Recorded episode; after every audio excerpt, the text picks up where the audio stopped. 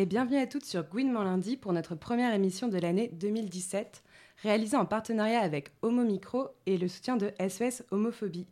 Ce soir, nous, vous proposons une plongée au cœur des shows de nuit où filles et queer reprennent le pouvoir sur l'espace du dance floor. Des soirées plus chaudes qu'ailleurs, comme nous le confiait la DJ Yula Casp à la Wet For Me de novembre dernier.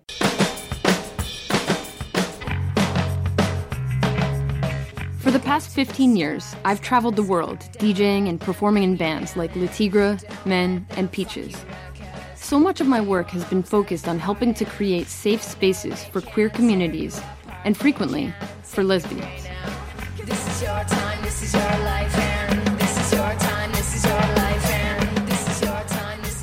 In the past few years, I've noticed a disturbing trend. Almost all the lesbian bars are shutting down.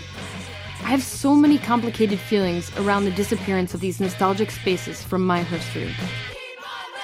Alors, on écoutait à l'instant un extrait du documentaire de J.D. Sanson, Searching for the Last Lesbian Bar in America, sur la disparition progressive des bars et des boîtes lesbiennes nord-américaines. À Paris comme aux États-Unis, de nombreux lieux lesbiens ont fermé leurs portes récemment, un constat qui interroge la place de la nuit queer et lesbienne aujourd'hui. Alors, Nuit lesbienne, y es-tu? Pour en discuter ce soir avec nous, euh, Raquel Borghi. Bonsoir. Bonsoir, vous êtes géographe, maître de conférence à Paris 4 Sorbonne. Vous étudiez le rapport entre espace, genre et sexualité. Vous avez notamment publié dans la revue Politique Queer en 2014 L'espace à l'époque du queer, contamination queer dans la géographie française. Alors, bonjour et bienvenue. Merci beaucoup. Alors, également avec nous, Laurence, Maria, Judith et Anastasia, euh, membres de la Brigade du Stupre, euh, qui se définit comme un collectif féministe, clitocentré et phallo-friendly, féministe queer et sex positive. Euh, donc, vous organisez des événements autogérés comme la Stupra Militia, une soirée qui mêle à la fois expo, ateliers et concerts. Bonjour et bienvenue. Merci. Et nous aurons aussi bientôt le plaisir d'accueillir Rag, donc qui rentre juste de Berlin, qui est programmatrice et DJ résidente des soirées What For Me. Elle est membre du collectif Barbiturix, qui est à la fois un webzine, un fanzine, et qui organise les soirées What For Me. Queenement lundi, l'émission 100% lesbienne et bi. Avant de nous plonger dans la nuit queer, place à l'édito d'Amandine Miguel. Alors Amandine, que s'est-il passé dans la sphère lesbienne bi féministe en janvier? Eh bien, janvier a vu l'élection de deux présidents du patriarcat, Donald Trump et Roman Polanski. Avec l'arrivée officielle de Trump à la Maison-Blanche le 20 janvier, les États-Unis ont enclenché le frein à main sur les progrès sociaux. C'est une menace de marche arrière qui plane maintenant sur les avancées déjà acquises. On pense aux droits des femmes, bien évidemment, notamment à celui de disposer de son corps, mais aussi des droits des personnes LGBT comme le mariage et les luttes contre les LGBT-phobies. Alors des premières mobilisations du côté féministe?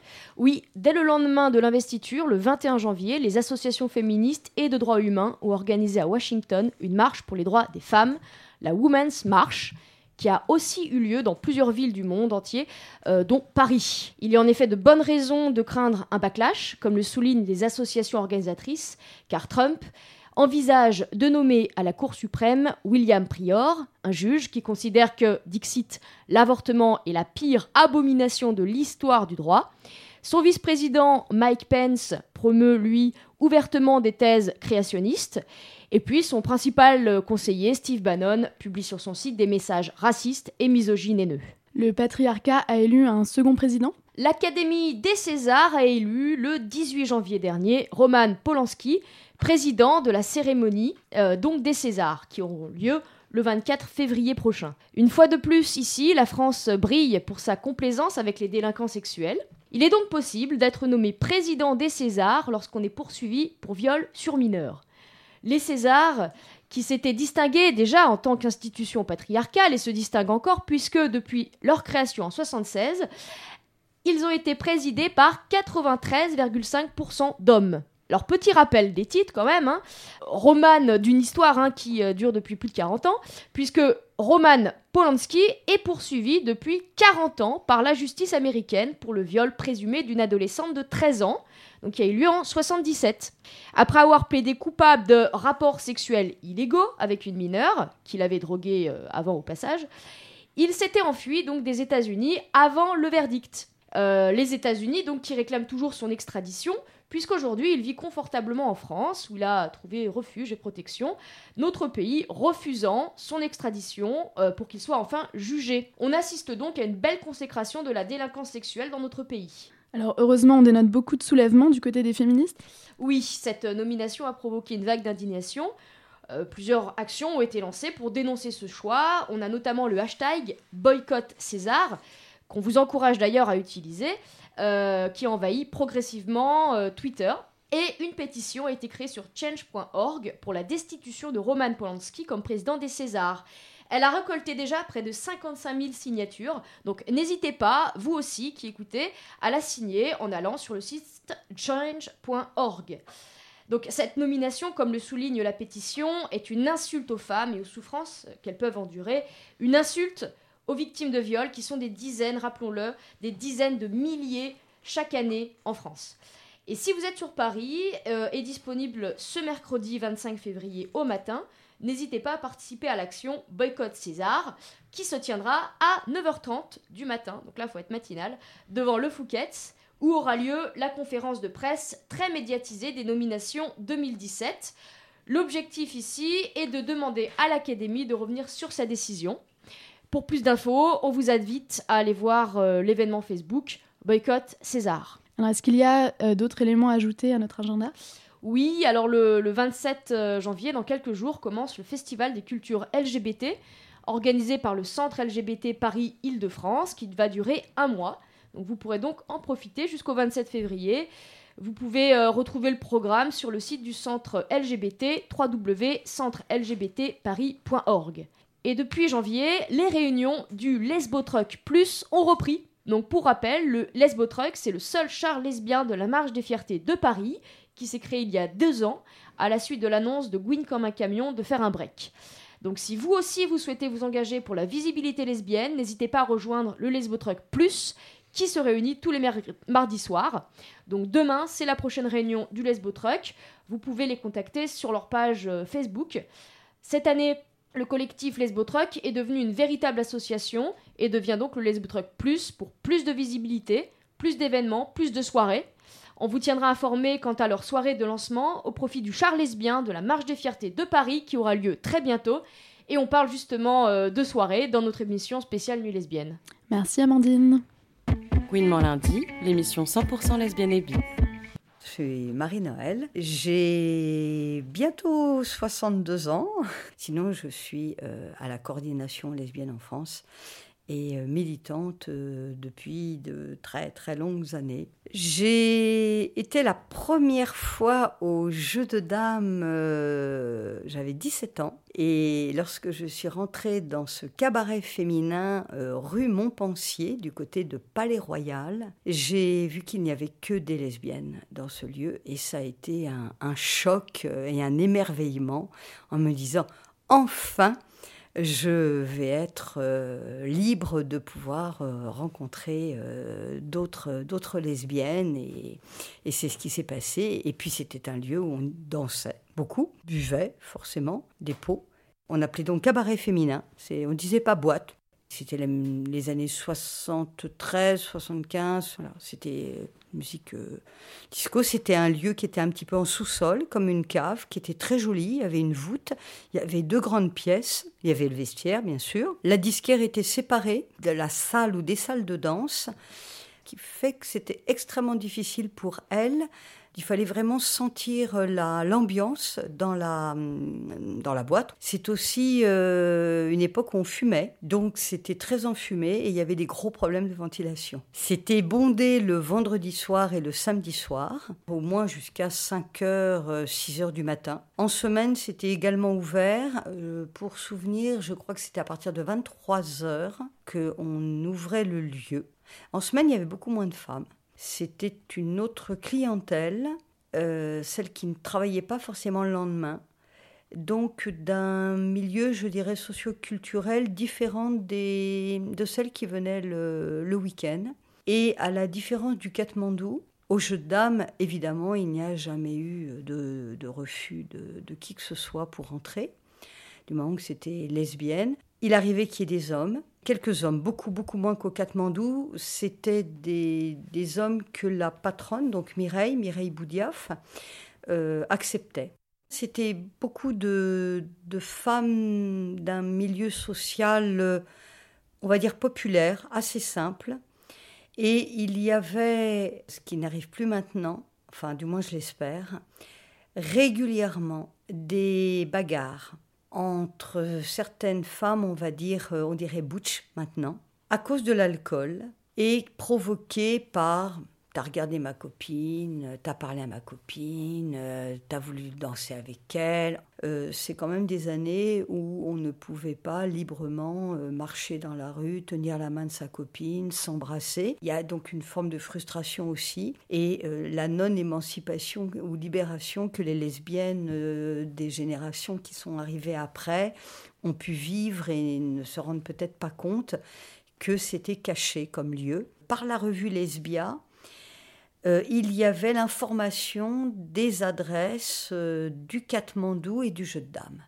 Et euh, bouche à oreille, en s'écrivant, en se parlant, en se téléphonant. Le jeu de dames, ça permettait vraiment de pouvoir rencontrer des, filles et puis de, voilà, de pouvoir danser, pouvoir avoir une, une liberté d'être entre lesbiennes. Et c'était très très important. Nous venons donc d'écouter le témoignage de Marie-Noël recueilli par notre réalisatrice Isabelle. Donc un choc, un émerveillement, la liberté d'être entre lesbiennes, on l'entend. Les mots utilisés par cette ancienne habituée du jeu de dames sont très forts et soulignent l'importance de l'émergence de lieux lesbiens.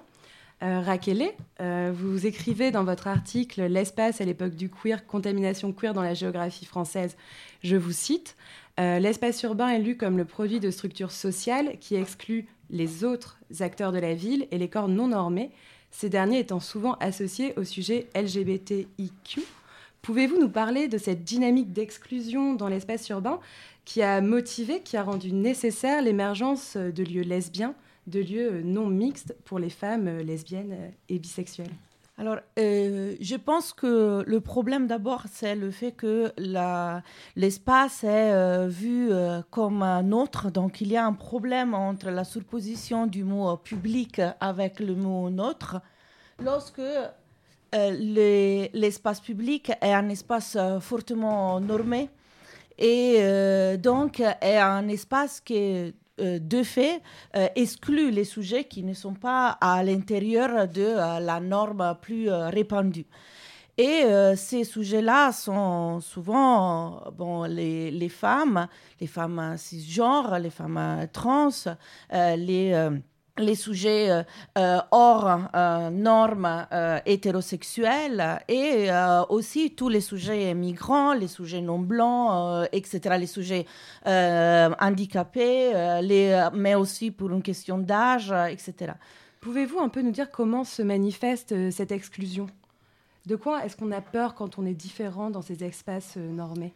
Alors, l'exclusion se, montre euh, assez euh, évidemment quand on parle d'accès à certains espaces publics. On a des euh, éléments comme la question, par exemple, de la nuit. Donc, les déplacements, la, nuit et la journée ne sont pas la même chose selon les personnes. bien sûr, parce qu'au au centre, il y a l'idée que l'espace public est conçu sur le sujet nôtre, et le sujet nôtre, le sujet mâle, blanc, hétérosexuels, etc. Et donc, euh, de fait, il y a des lieux qui euh, deviennent inaccessibles pour euh, des sujets considérés out of place ou hors de cette norme ou qu'on peut dire hétéronorme ou hétéronormativité dans, dans, dans ce, cas-là, dans ce cas-là, que c'est la norme qui fait la, la règle, hein, quelque part. Donc en fait, si je vous comprends bien, ce sont vraiment des espaces d'émancipation pour euh, euh, être libre de s'exprimer sans peur et pouvoir vraiment être soi. Et donc, euh, ma question aussi, c'était à quel point ça pouvait aussi contribuer à, constituer une, une, identité pour ces personnes, du fait d'exister dans ces lieux à soi. Alors, la question, euh, justement, c'est que les personnes qui ne font pas partie de cette norme ont besoin de euh, créer des espaces qui sont signifiés à travers leur corps, à travers leur identité, de façon différente à ce qu'on trouve à l'extérieur. Donc, c'est pour ça qu'on a les espaces dits d'entre-soi ou de non-mixité, etc., mixité choisie, non-mixité choisie, selon les sujets.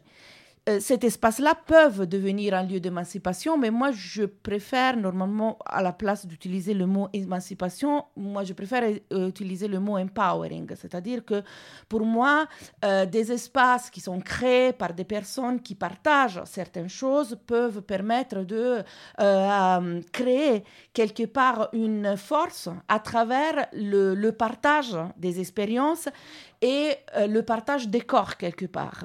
Et c'est pour ça que moi, par exemple, je suis euh, très fan des ateliers parce que les ateliers euh, permettent souvent de créer des dynamiques, des dynamiques de transmission, des dynamiques de contamination, du courage aussi de, qui sert pour investir après l'espace public. Qu'est-ce qu'on peut dire aujourd'hui de la raréfaction de ces endroits, de ces lieux lesbiens, enfin étiquetés un petit peu lesbiens? Qu'est-ce que ça dit en fait? Alors, je pense qu'il euh, y a différents facteurs. C'est-à-dire que, bon, si on regarde les recherches euh, euh, sur la disparition des lieux dites lesbiennes, donc que pour les lesbiens, souvent on met un accent sur la question économique parce que les lesbiennes étant sujets qui ont quand même une, des des salaires et des revenus euh, plus euh, moins significatifs que celles des, des, des, hommes, par exemple des gays. Qui expliquerait en partie le fait que typiquement à Paris, il y a un quartier mm. gay qui est le Marais, mm, mm. qui lui est florissant par rapport euh, aux, espaces lesbiens. Euh, dans ce point de vue, oui, mais c'est vrai aussi que pour moi, on ne peut pas faire ce genre d'analyse sans prendre en considération une perspective intersectionnelle, parce que gay tout seul, ça ne veut pas dire grand-chose. Là, ce sont des quartiers, quand même, des quartiers blancs, des quartiers où il y a une homonormativité très, très forte et très répandue. Après, je pense que d'un côté, euh, je pense que les lieux, il faut se les, construire et il faut euh, euh, les développer. Alors je pense que peut-être qu'il y a de moins en moins de lieux fixes mais c'est vrai qu'il y a peut-être de plus en plus des lieux euh, nomades, un peu comme sont cette, cette identité, en fait, euh, euh, nomade, donc des lieux qui vont, sont signifiés par la présence lesbienne et par un positionnement lesbienne. Et je tiens à citer le travail de Chaprieur, qui a travaillé sur les lieux queer à Montréal et à Paris. Et donc, il a travaillé sur tous les fêtes de Wait for Me, etc. Et, et, donc, il montre bien cette dynamique-là entre les lieux, la disparition des lieux fixes et la multiplication de euh, lieux euh, éphémères, en fait, des soirées. Euh. D'ailleurs, à propos de ces lieux nomades, nous accueillons donc Rag, qui vient d'arriver avec nous en studio. Bienvenue. Bienvenue. donc Rag nous a proposé une playlist de musique pour cette émission, donc de musiques qui t'ont influencé et ou qui ont marqué tes pérégrinations nocturnes.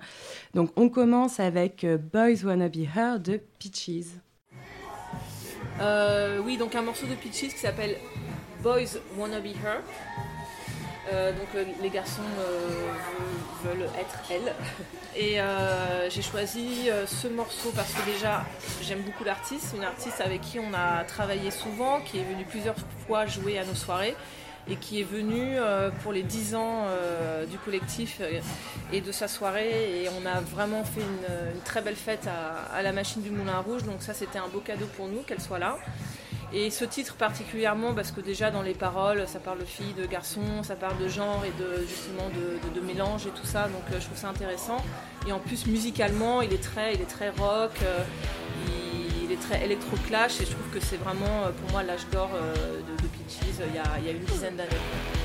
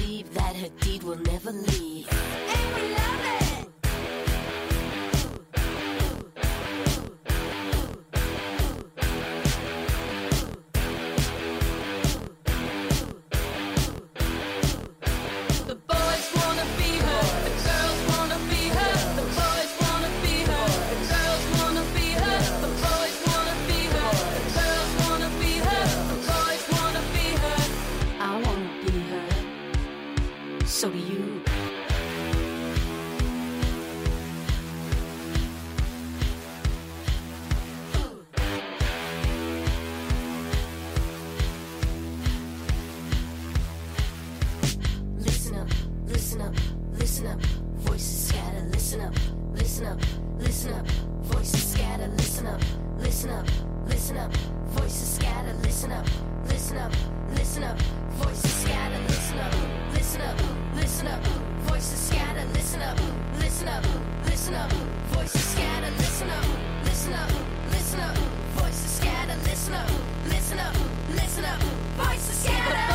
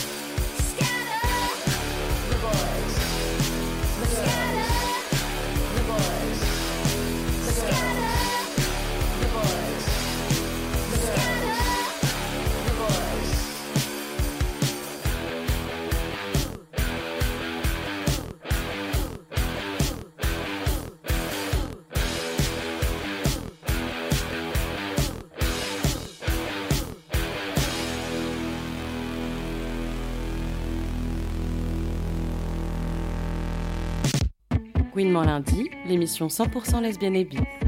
Donc euh, Rag, euh, avec ton collectif euh, Barbiturix, vous lancez, si je ne me trompe pas, il y a une dizaine d'années, les soirées Wet for Me, justement à la fin de ce qui a été appelé un peu l'âge d'or du clubbing lesbien, avec notamment le, pulp. Donc est-ce que tu peux nous parler euh, justement euh, de la naissance de ce collectif et de ces soirées donc, qui sont itinérantes? Et donc, euh, vous n'avez pas choisi de vous inscrire dans un lieu en dur, dans un bar, mais bien voilà, d'avoir cette logique nomade, comme, comme le mentionnait euh, Raquel. Oui, c'était important à l'époque. Euh, déjà, Barbiturix a été créé autour d'un fanzine, pas autour de soirées. Donc euh, l'idée vraiment euh, principale était le, le fanzine, mais comme le fanzine avait pris euh, vraiment beaucoup d'ampleur, il a fallu le- déjà le, le financer. Donc l'idée était déjà de faire des petites soirées d'abord itinérantes dans certains bars qui ont aidé à financer le fanzine. Et ensuite, c'est vrai qu'il y avait une réelle demande parce qu'à l'époque, il y avait certes le pulp, il y avait aussi euh, le rive gauche, il y avait aussi euh, euh, en dessous du palace, je me nom je me souviens plus. Mais l'Anthrax, c'est l'ancien nom du pulp. C'est le, même endroit. Euh, mais du coup, c'est vrai qu'il n'y avait pas de, il y avait une, une offre, mais l'offre était assez restreinte au final, et surtout en place depuis déjà de nombreuses années. Donc, il y avait peut-être un besoin pour une nouvelle génération aussi? Oui, je pense que c'était le tournant d'une nouvelle génération. Les, les- les soirées se sont créées, le pulp existait encore, donc c'était en parallèle du pulp. Après, le pulp a fermé un ou, non- un ou deux ans après, donc on n'a pas pris la continuité. Ça s'est vraiment créé en parallèle. Et il était euh, important à l'époque pour le collectif, euh, justement, d'investir pour une question de visibilité des lieux qui sont pas estampillés euh, LGBT. Donc les premières soirées vraiment de grande ampleur ont lieu à la Flèche d'Or, donc dans le 20e. Euh, vraiment en plus vraiment assez excentré de, Paris intramuros. Et du coup, le- le- le- les soirées ont vraiment pris beaucoup d'ampleur et très rapidement. Donc il y avait vraiment une réelle demande. Après, c'est vrai qu'on a été confronté à des problèmes euh, qui étaient nouveaux. c'est-à-dire au niveau de la, de la sécurité, je parle et, de la sécurité à l'extérieur et de la sécurité avec l'équipe sécurité du club, qui parfois posait problème parce que c'était nouveau aussi pour eux d'avoir une, une, clientèle comme ça. Et parce que dans cette logique d'investir des lieux qui sont donc pas forcément euh, euh, non mixtes juste pour les lesbiennes, donc un peu d'occupation, du coup vous avez aussi choisi d'être ouverte aux garçons. Complètement, voilà. Ouais, Les soirées ont toujours été ouvertes aux garçons. Maintenant, même les What for Me le sont toujours, mais on est obligé malheureusement de, de, restreindre parce que les, enfin malheureusement, heureusement pour nous, les soirées font souvent sold out, donc on est quand même obligé d'avoir une politique de porte assez importante mais c'était une, une, réelle démarche d'ouverture. On voulait justement se sortir euh, à l'époque de ce qu'on considérait un petit peu des, des, trucs un peu ghetto, c'était le terme qu'on utilisait. On avait envie de, de, de s'ouvrir vers quelque chose. Après, il faut savoir que c'était il y a un peu plus de dix ans, donc euh, c'était pas tout à fait la, la on n'est pas dans la même mentalité aujourd'hui.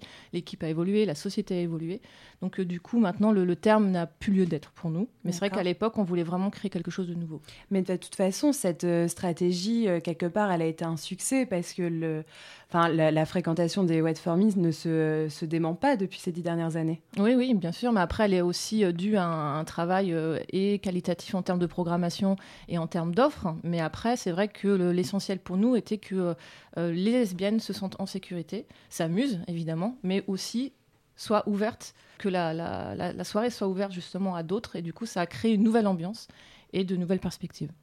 Et euh, du coup, euh, ça va faire, euh, donc, comme on disait, une dizaine, d'années que Barbiturix est sur cette scène de fête lesbienne, même si ouverte. Et donc, on en parlait un peu en début d'émission. Il y a beaucoup de lieux qui ont fermé à Paris. Aujourd'hui, on compte quatre bars lesbiens, mais le, le, troisième lieu a fermé. On a mentionné le Pulp. vous, à Barbiturix, est-ce que du coup, vous êtes dans une logique un peu de résistance face à ça? Est-ce que c'est difficile? Est-ce que vous avez fait face aux mêmes difficultés qu'ont rencontré en fait ces lieux? En fait, pas vraiment parce qu'on n'est pas dans la même démarche. C'est-à-dire que là, on parle de, de lieux euh, sédentaires mm -hmm. qui sont fixes, qui ont une démarche aussi euh, commerciale, qui ont une démarche de, de, de gérance. C'est presque beaucoup presque compliqué en fait, un peu plus compliqué que nous qui sommes vraiment dans un terme de programmation. Donc on est dans deux, dans deux choses différentes. Donc on n'a pas eu, euh, on n'a pas eu ce problème-là. Non, on n'est pas dans cette démarche en fait. Donc euh, c'est pour ça que jamais pour nous n'a été l'envie non plus d'ouvrir un lieu spécifique. Donc voilà, un pressentiment que du coup vous avez eu il y a une dizaine d'années. Gouinement lundi, l'émission 100% lesbienne et bi. Être lesbienne à l'étranger. À destination Berlin en Allemagne. Hallo, ich bin Christine und ich lebe in Berlin. Bonjour, je suis Christine, je vis à Berlin. Pour être honnête, je me suis jamais sentie aussi bien en tant que lesbienne qu'à Berlin. En comparaison avec d'autres villes ou d'autres pays, j'ai le sentiment qu'à Berlin, j'ai plus de liberté. En tout cas, j'ai moins de soucis à me faire. J'ai vécu un temps en Suède, c'était euh, pas mal non plus parce que c'est aussi un pays très ouvert. J'avais habité à Lund, puis aussi à Malmö. Il y avait un milieu queer très développé. Mais à Berlin, c'est là où il y a le plus de possibilités dans plein de domaines, ou en tout cas je les apprécie d'autant plus parce que c'est dans mon propre pays et donc dans ma propre langue. Je me suis engagée dans une petite association qui s'appelle AB Queer, qui propose des interventions scolaires dans le domaine de l'empowerment. Moi-même, je travaille plutôt pour la formation des enseignants et enseignantes pour les sensibiliser à la diversité des genres et des sexualités. Le Sénat de Berlin avait dès les années 2000 adopté une réglementation à destination des écoles berlinoises, en fait, il s'agit d'un programme obligatoire d'éducation sexuelle où chaque forme de sexualité devait être traitée de la même manière, et donc d'inclure la diversité de genre et l'orientation sexuelle. Quand on pense que ça fait 16 ans que c'est devenu obligatoire dans les écoles, c'était déjà très précurseur. Ça varie évidemment d'un land à un autre en Allemagne. Pour ce qui est des financements de ces associations, ça dépend évidemment de la couleur politique du land, il y a quelques années, à Berlin, c'était un gouvernement rouge-rouge, donc ouvert et généreux.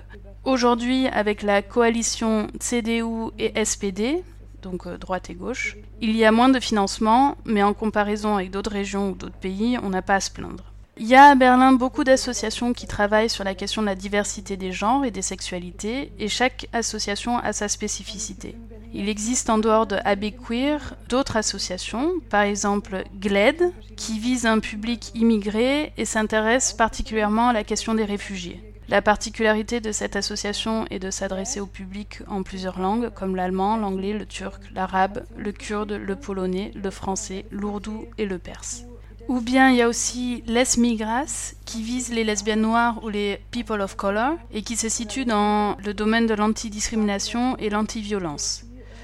Bref, je pense que tout le monde peut trouver un point de contact selon à quoi elle ou il s'identifie, ou ce qu'elle ou il leur semble le plus important, et c'est ce qui me plaît le plus à Berlin. Pour plus d'informations sur les références évoquées pendant ce reportage, allez sur le site internet Homo Micro à la rubrique Winman Lundi. Alors du coup, c'était le documentaire, enfin le reportage de Nina qui était donc euh, ça s'appelle Lesbienne à l'étranger. Donc elle parle justement de la nuit euh, de Berlin, qui est plutôt une nuit euh, queer en fait. Donc euh, tu reviens juste de Berlin, Rack, c'est ça? Est-ce que tu peux Oui, nous en j'ai parler un petit j'ai peu? été invitée par le collectif Female Pressure hein, qui est, euh, qui est installé à Berlin à jouer au Trésor. Donc le Trésor qui, est un, qui est un club quand même assez réputé là-bas. Et c'était euh, c'était une soirée euh, complètement dingue. Ouais. C'est très différent de ce qui se passe à Paris. hein. Donc, Tu peux nous décrire un petit peu bah, Oui. C'est très. euh, là, pour le coup, c'est vraiment très, c'est très techno, c'est très musical. Il n'y a pas vraiment de, d'aspect politique euh, comme nous, on peut le faire. Après, euh, c'est Berlin, donc ça dure, ça dure tout le week-end, en fait, ça s'arrête jamais. Et, puis, et, puis, euh, et puis, en plus, c'est vraiment un espace de, de, de- de défouloir, en fait. C'est-à-dire que c'est vraiment, euh, c'est vraiment très fort le son, les, les, les- instants sont vraiment euh, intenses et c'est quelque chose de différent. Après, en termes, c'est pas, c'était pas une soirée lesbienne euh, en tant que soi. Euh, après, je sais pas trop, mais là, pour le coup, peut-être que les filles de la brigade pourront, m'en dire plus, mais j'ai pas l'impression qu'il y ait vraiment de, scène euh, lesbienne, comme elle peut l'être à Paris. J'ai l'impression qu'il y a moins ce- ce- cette demande, en tout cas. D'accord. Ce besoin, je sais pas. Et justement, vous pouvez nous en dire quelque chose, peut-être la brigade du stupre Si vous, avez, vous connaissez un petit peu J'étais à Berlin il n'y a pas très longtemps, moi, euh, j'y étais en décembre. Euh, effectivement, pour ce qui est des, des fêtes techno, des fêtes techno euh, j'ai pas. Oui, enfin, de toute façon, j'ai le sentiment que c'est problématique et tout ce qui est euh, visibilité des, des filles et des, des artistes qui s'identifient comme femmes, là-bas, c'est vachement plus déjà prégnant et c'est posé et c'est problématisé en fait. Alors que j'estime qu'à Paris, ça l'est beaucoup moins. Ouais, j'ai pas non plus. euh, pas dans ces scènes-là techno. Il y a peut-être une scène hardcore, punk, euh, des trucs plus, plus niches euh, qui sont plus identi- identifiés lesbiens. Mais, mais après, j'y ai passé ouais. un mois, donc je suis pas non plus. Ok, d'accord. Mais du coup, on va peut-être revenir un petit peu euh, plus en détail sur euh, votre euh, collectif. Vous vous définissez en collectif, euh, la Brigade du Stupre. Euh, donc, ce qui est intéressant, c'est que vous, vous avez une posture plus, vous définissez comme queer, sex positif. et du coup, ma question, c'est d'abord peut-être vous présenter un petit peu, je sais pas, quand est née la Brigade du Stupre et de quel désir est-ce qu'il est, de quel désir est-ce que ce collectif a émergé? Alors, euh, le collectif Brigade du Sucre est tout jeune. On, est, on, a, on a démarré véritablement en septembre 2015, donc ça va faire même pas deux ans. Et ça a démarré, enfin maintenant on est plus nombreuses, on doit être une dizaine, mais au départ on était cinq, et ça a démarré par, euh, je pense, une... On avait, en, vrai, on savait pas exactement ce que ça allait donner, mais on s'est rencontrés à cinq, on a commencé par faire énormément de réunions, et on avait très très envie de déjà de développer notre, notre, ouais, notre côté militant et notre, notre engagement féministe. Et il y avait une volonté aussi de donner de la visibilité à différentes voix et formats artistiques, que ce soit musical ou euh, enfin visuel, ou même euh, des voix plus intellectuelles, entre grands guillemets. Et alors, euh, du coup, il y avait selon vous une pauvreté de ce côté-là dans ce qui se passait sur, donc, sur Paris, j'imagine? Est-ce que la fête était ennuyeuse? Est-ce que ça manquait un peu de, de subversion. Pas de celle, enfin, je dirais pas que la fête était ennuyeuse, et surtout que, enfin, au final, euh, il y a deux ans, il y avait quand même déjà une scène euh, assez, euh, assez en place à ce niveau-là. Mais pour le coup, nous, on enfin, là, on est arrivé à faire des soirées, et c'est une partie de ce qu'on produit, mais on avait justement envie, je pense, d'amener un côté pluridisciplinaire à la fête. Militant, du coup, c'est aussi des lieux où il y a beaucoup de rencontres, parce qu'on invite pas mal de collectifs à poser leurs stands, à présenter leurs travaux, ou même des artistes graphiques. Et du coup, c'était aussi, je pense, donner une visibilité à des voix qui ont, entre guillemets, moins, enfin, moins confiance en elles, je ne saurais pas comment dire ça mieux. Plus de visibilité, j'ai dit quoi Pardon. Qui ont moins de visibilité, mais c'est aussi parce qu'il y a beaucoup de femmes ou de personnes identifiées femmes qui ont moins cette, justement cette confiance pour venir vers nous ou pour venir vers, vers enfin, des espaces euh, de scène ou ce genre d'endroit pour dire voilà, moi je vous propose mon travail, je vous propose ça. Et euh, c'était aussi donner ça peut-être avec moins d'élitisme en fait. Tout à fait, mais c'est ce qu'on retrouve dans votre manifeste qui s'ouvre de manière euh, euh, assez euh, forte. Vous écrivez Nous luttons contre le patriarcat et le système hétérosexiste. Nous questionnons les cadres normatifs, sociaux, politiques, économiques, sexuels. Donc, quel a été votre, dernière, votre dernier fait d'armes dans cette lutte? Déjà, de nous agrandir, je pense que ça a été un, parce que collectivement, on s'est rendu compte qu'à 5, euh, c'était plus suffisant. On n'avait plus envie de, de, faire ça uniquement à 5.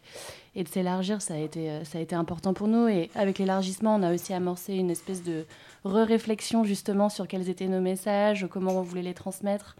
Sachant qu'au départ, il y avait vraiment cette volonté de sortir un peu des leviers traditionnels du militantisme féministe dans lesquels on se reconnaissait. Qui sont bah, disons qu'avoir une action euh, bah, militante, j'ai envie de dire traditionnelle, c'est beaucoup d'actions de terrain, beaucoup de. Il y a aussi un gros travail euh, de euh, sémantique, de, porter des messages, etc. Donc ça, on l'a en partie dans notre manifeste. Mais nous, c'est vrai qu'on est toutes imprégnées d'une forte culture un peu artistique, de l'image, et, on avait envie d'utiliser un peu ce médium pour, pour avoir un discours militant, en fait tout en s'inscrivant bien entendu euh, totalement en, soutien avec euh, les autres initiatives euh, féministes et, queer. Et, du coup, voilà, donc là, depuis, depuis notre dernière soirée, donc soirée qui est un des formats qu'on met en place, mais qui est pas, on ne fait pas, on n'est pas uniquement des organisatrices de soirée. on, a, on a pris du temps un peu pour se pencher à plusieurs et à plus nombreuses sur ce dont on avait envie, qu'est-ce qu'on allait pouvoir mettre en place dans les mois à venir, et avoir une dynamique vraiment euh, Sisterhood en, faisant rentrer plus de monde et en, s'associant avec euh, d'autres collectifs aussi ou d'autres initiatives, personnes. Et est-ce que vous pouvez par exemple nous décrire la dernière soirée que vous avez fait un peu, peut-être pour qu'on soit dedans un peu l'ambiance, euh, qu'est-ce qu'il y avait, peut-être comment ça s'appelait déjà, qu'est-ce que c'était? Oui, alors moi je vais parler plutôt de la programmation musicale et je laisserai les filles développer le reste. on a fait donc une soirée qui s'appelait La Supra Militia, donc ça c'est le nom du cycle de soirée puisque a priori il y en aura d'autres et euh, qu'on avait appelé Because of You, qui était un jeu de mots voilà, qu'on trouvait rigolo, parce qu'on a aussi ce, levier de l'humour assez important chez nous, on essaie en tout cas de, l'être, enfin de, ne pas de tout euh, prendre, enfin, traiter de sujets sérieux, mais avec une forme, de, une forme justement un peu plus décalée parfois. Euh, après, la Supra Unissa, la dernière, ça a été la première fois et qu'on a assumé un parti pris assez fort en termes de programmation, puisque l'idée c'était d'avoir une euh, sur scène euh, très majoritairement euh, des femmes ou des personnes qui s'identifient comme femmes et, et des queers. ça n'a pas empêché qu'il y avait quelques garçons sur scène, mais en, en réalité, c'était on gravite toutes dans des milieux et des scènes musicales entre guillemets underground ou qui décident un peu les contours d'un genre de marge, que ce soit dans le rock ou dans la musique expérimentale, etc. Et c'est des scènes qui sont très majoritairement masculines quand on fait un concert de noise à Paris, euh, il y a, euh, moi j'en fais beaucoup, euh, c'est quasiment que des mecs. Du coup, l'idée c'était d'assumer justement le contre-pied de ça en se disant que c'est justement parce qu'on manque de figures d'identification sur scène que on, voilà, on se sent pas forcément légitime pour commencer à triturer un instrument et à se lancer. Donc nous, on s'est dit, on veut donner un espace euh, aux filles qui font ça pour qu'elles soient sur scène et pour que les gens qui soient dans la salle puissent s'identifier et, aient envie de, se lancer un petit peu. Donc ça, c'était le parti pris d'une programmation qui sera toujours et de manière très assumée euh, féminine, féministe, queer, euh, pour justement prendre le contre-pied bah, de la norme en fait, qui est qui n'est pas qui c'est pas ça non. le reste du temps et, et pour le reste, c'est vrai qu'on essaye toujours aussi d'apporter une dimension art et une plus-value euh, ouais, artistique. Donc, je vais peut-être laisser les autres en parler. Maria donc c'est vrai qu'on avait euh, donc cette programmation qui était moitié live, moitié DJ set. Et avec ça, on avait essayé de faire un, d'apporter des éléments plus visuels et aussi du contenu texte. Donc on avait une sorte de zine faire euh, où plusieurs collectifs présentaient leur fanzine.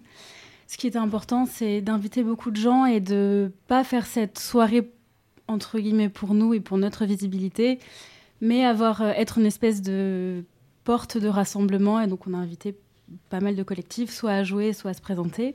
On avait euh, par exemple la Rage qui faisait de la sérigraphie d'affiches, qui était super. On avait des fanzines comme Les Amours Alternatives, on avait les Rosa Vertov qui ont leur fanzine Making Waves. On avait, je vais en oublier, Amourage Anarchie qui fait de la linographie l'inogravure.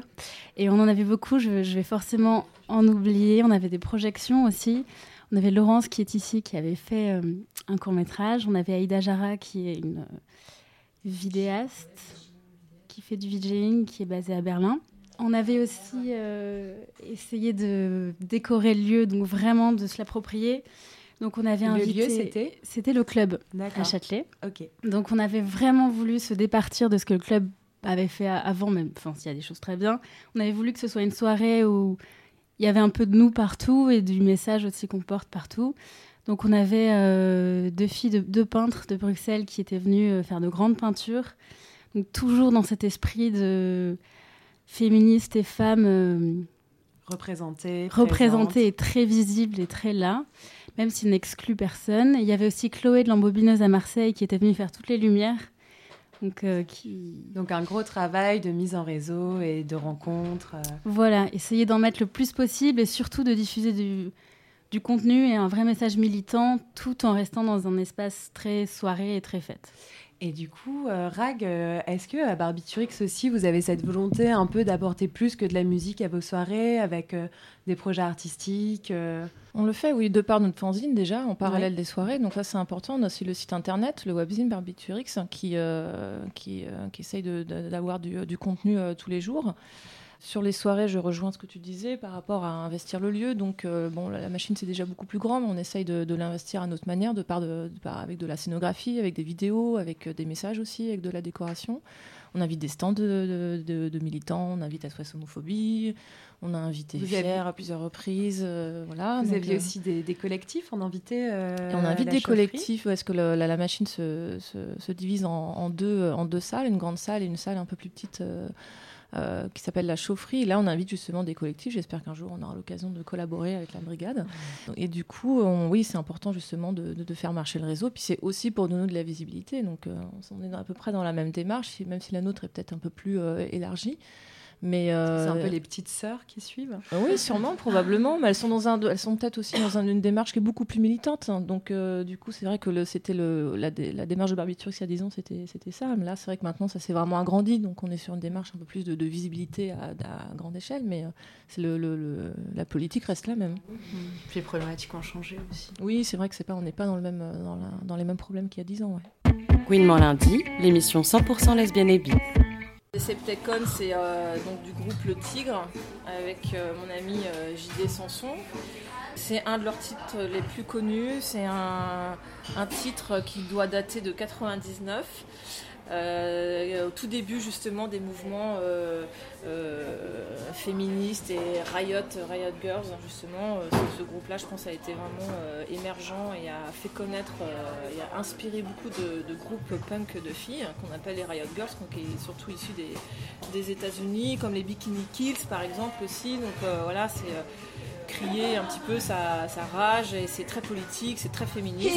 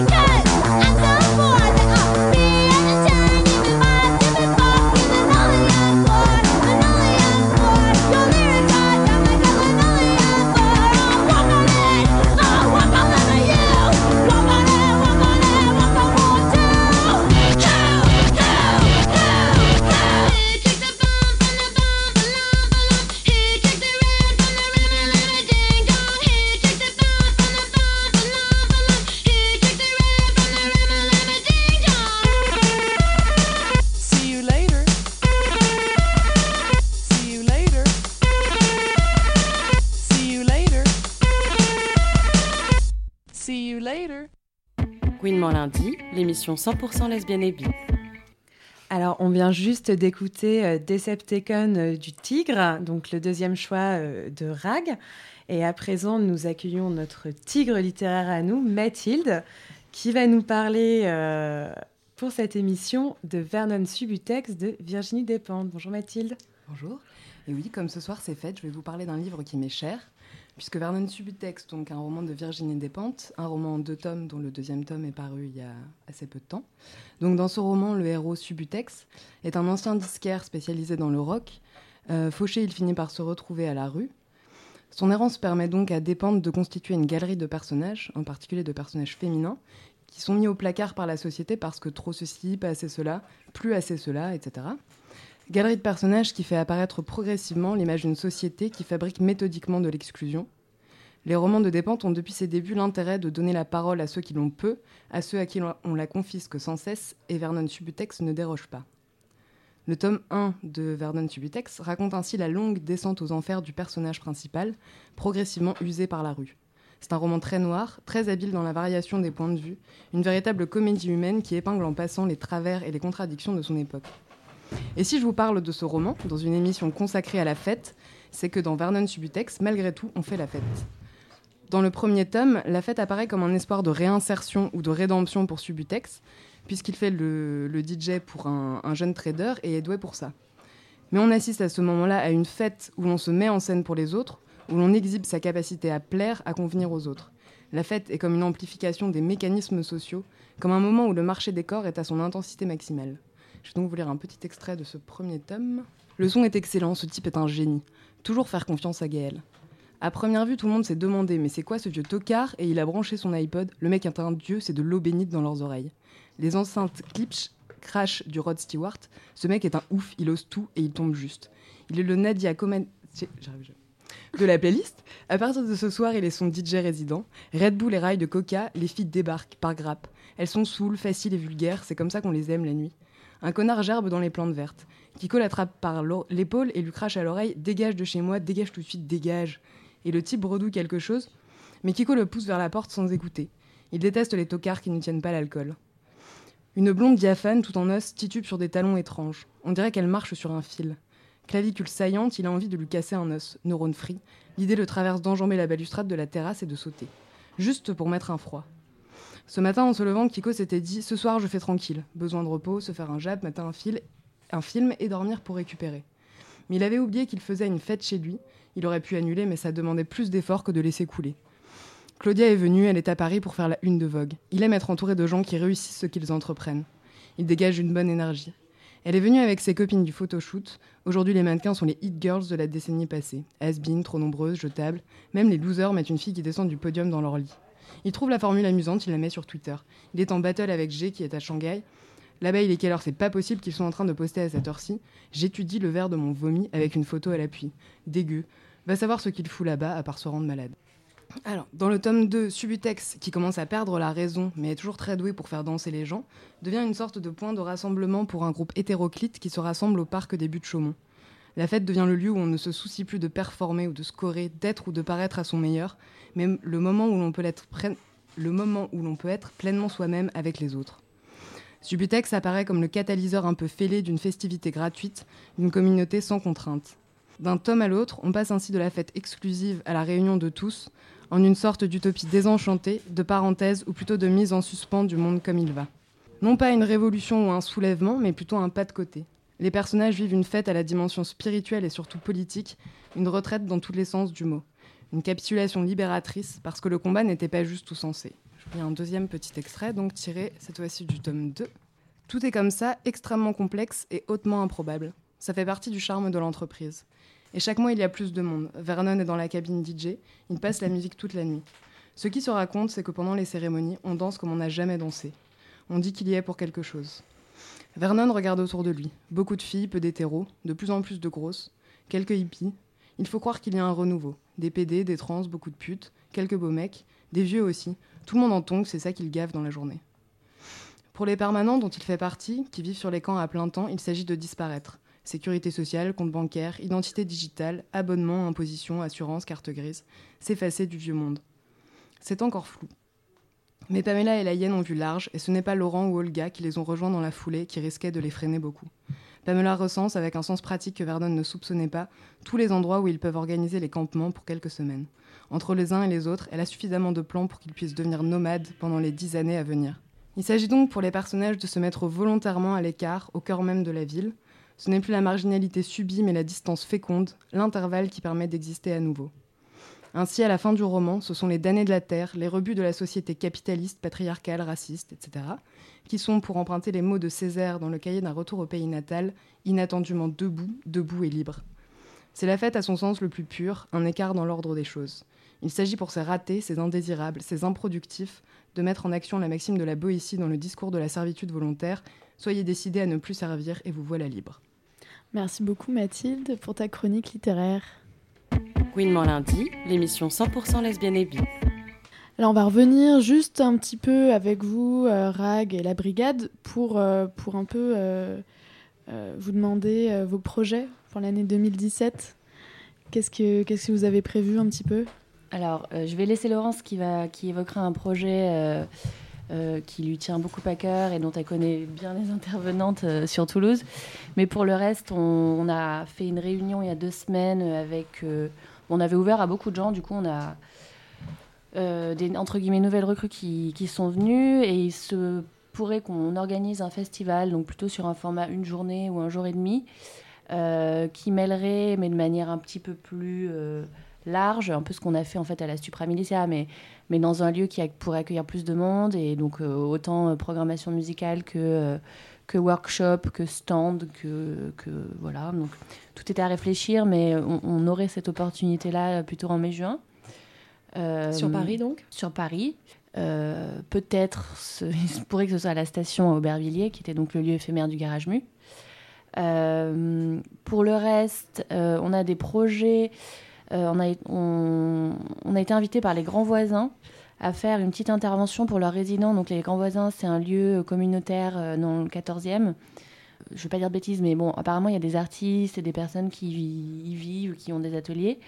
Ils voudraient qu'on fasse une petite intervention en fait très pédagogique euh, de vulgarisation euh, entre guillemets, même si le mot est moche, sur euh, sur le féminisme queer. Donc c'est un exercice nouveau, voilà, on se confrontera à ça. Euh, euh, donc ça c'est pour euh, c'est ce qu'on nous a proposé. Et sinon, euh, Laurence nous a apporté un projet euh, assez intéressant, très militant et qui a aussi trait euh, à la fête. Donc, euh, en prie. Du coup, ça serait une soirée de soutien pour le TDB, qui est un squat transpédéguin à Toulouse et qui, existe depuis 7 ans et qui voudrait être racheté. Donc, on va essayer de faire une soirée de soutien pour récolter des fonds. Donc, avec les Van Van, c'est du hip-hop Gwyn de Toulouse. Il y aurait peut-être Shaneka et d'autres intervenantes. Voilà. Donc à Toulouse ou sur Non, en fait, on voudrait les faire venir de, de Toulouse sur Paris pour aussi les visibles, donner de la En fait, c'est un lieu, c'est un lieu euh, squatté, donc ils feront menacer d'expulsion. Euh, et donc, ils veulent essayer d'être en mesure de faire une contre-proposition pour acheter le lieu qu'ils occupent depuis des années. Euh, et donc, l'idée, c'est voilà, d'organiser une fête pour que l'argent récolté les serve à financer aussi en partie euh, l'hypothétique rachat du lieu. Et euh, du côté de Barbiturix, on a quelques soirées euh, qui arrivent, ai-je entendu dire? Oui, oui, alors déjà, on, a, on fait un, un one-shot euh, au Balajo, qui est un club euh, qui, qui date du, euh, de l'entre-deux-guerres. C'est un club qui a fêté ses 80 ans, là, qui a une déco euh, uniquement basée sur les années 50. Qui se situe où? Qui se situe euh, donc à Paris, rue de Lappe. Donc on va faire ça un dimanche soir, de 18h à 2h, avec, il y aura un dress code. Donc le dress code, ça va être rockabilly, tout ça. On a envie de, justement de, un peu de se sortir du format wet formé avec un- quelque chose d'un peu plus léger avec euh, des concerts et aussi des DJ sets, mais le, thème justement de de- d'essayer de, de faire un d'essayer de faire respecter un dress code dans un lieu déjà qui s'y prête complètement. Donc on, ça, on trouve ça assez marrant. Un dimanche soir aussi, c'est important parce que je pense que ça manque de choses le le dimanche. On s'ennuie le dimanche soir On déprime Non, on est en gover, donc on a envie de, on a envie de remettre ça. Et sinon, il y a toujours notre collaboration avec le festival Les Femmes sans Mêle qui aura lieu au mois de mars. Donc Tu on peux nous dire deux mots du festival euh, pour le présenter en Oui, mots les femmes sans une- c'est un festival qui fête ses 20 ans cette année, donc il va y avoir une très belle programmation.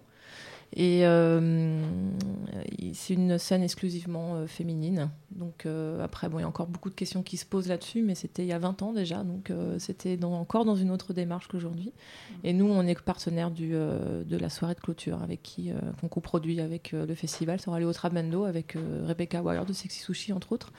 Et puis d'autres artistes encore. Et puis après, les, les euh, courant d'année seront amenés à, à se- à s'exporter euh, en, en région, à Lyon, à Lille, entre autres. Des choses que, des formats que vous avez déjà. euh, Des formats qu'on a déjà fait à Lyon et à Lille. Et comme ça marche bien et comme on est très bien accueillis, on a envie de, on a envie de remettre ça, ouais. On va peut-être continuer sur ta playlist du coup avec Donna Summer. Alors j'ai choisi un titre disco, un titre euh, qui a été écrit par euh, Giorgio Moroder pour Donna Summer. Donc euh, le morceau s'appelle I Feel Love.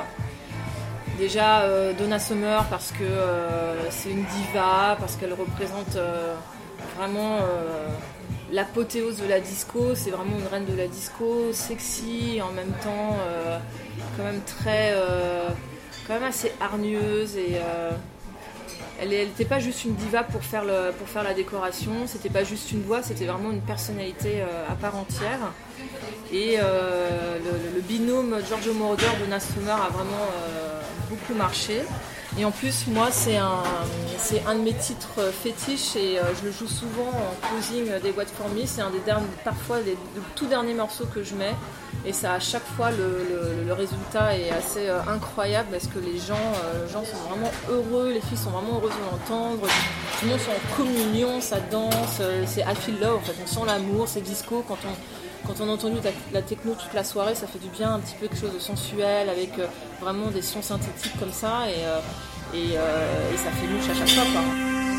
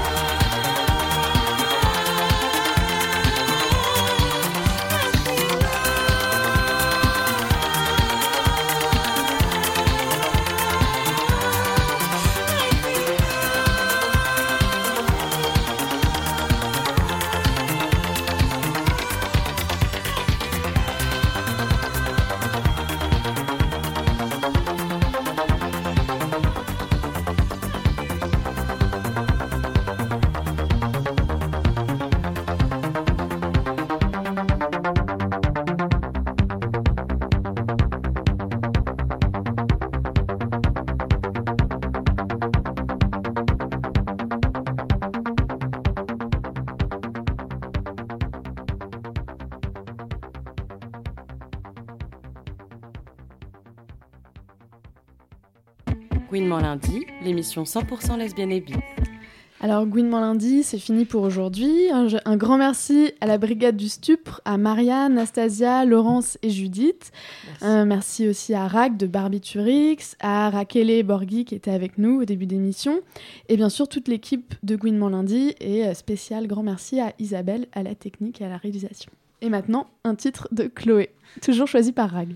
Chloé, bah, on peut peut pas parler de soirée lesbienne sans parler de Chloé, parce que euh, une artiste française euh, issue d'un label qu'on aime beaucoup, qui The DJ. Et puis, euh, c'était une des premières un peu à ouvrir la voie avec Sextoy et Jennifer Cardini. C'était les, premières, un peu les premières filles au platine il y, a, il y a une quinzaine d'années de ça et euh, je pense qu'ils ont inspiré euh, beaucoup beaucoup de personnes de ma génération et puis encore des plus jeunes que moi maintenant.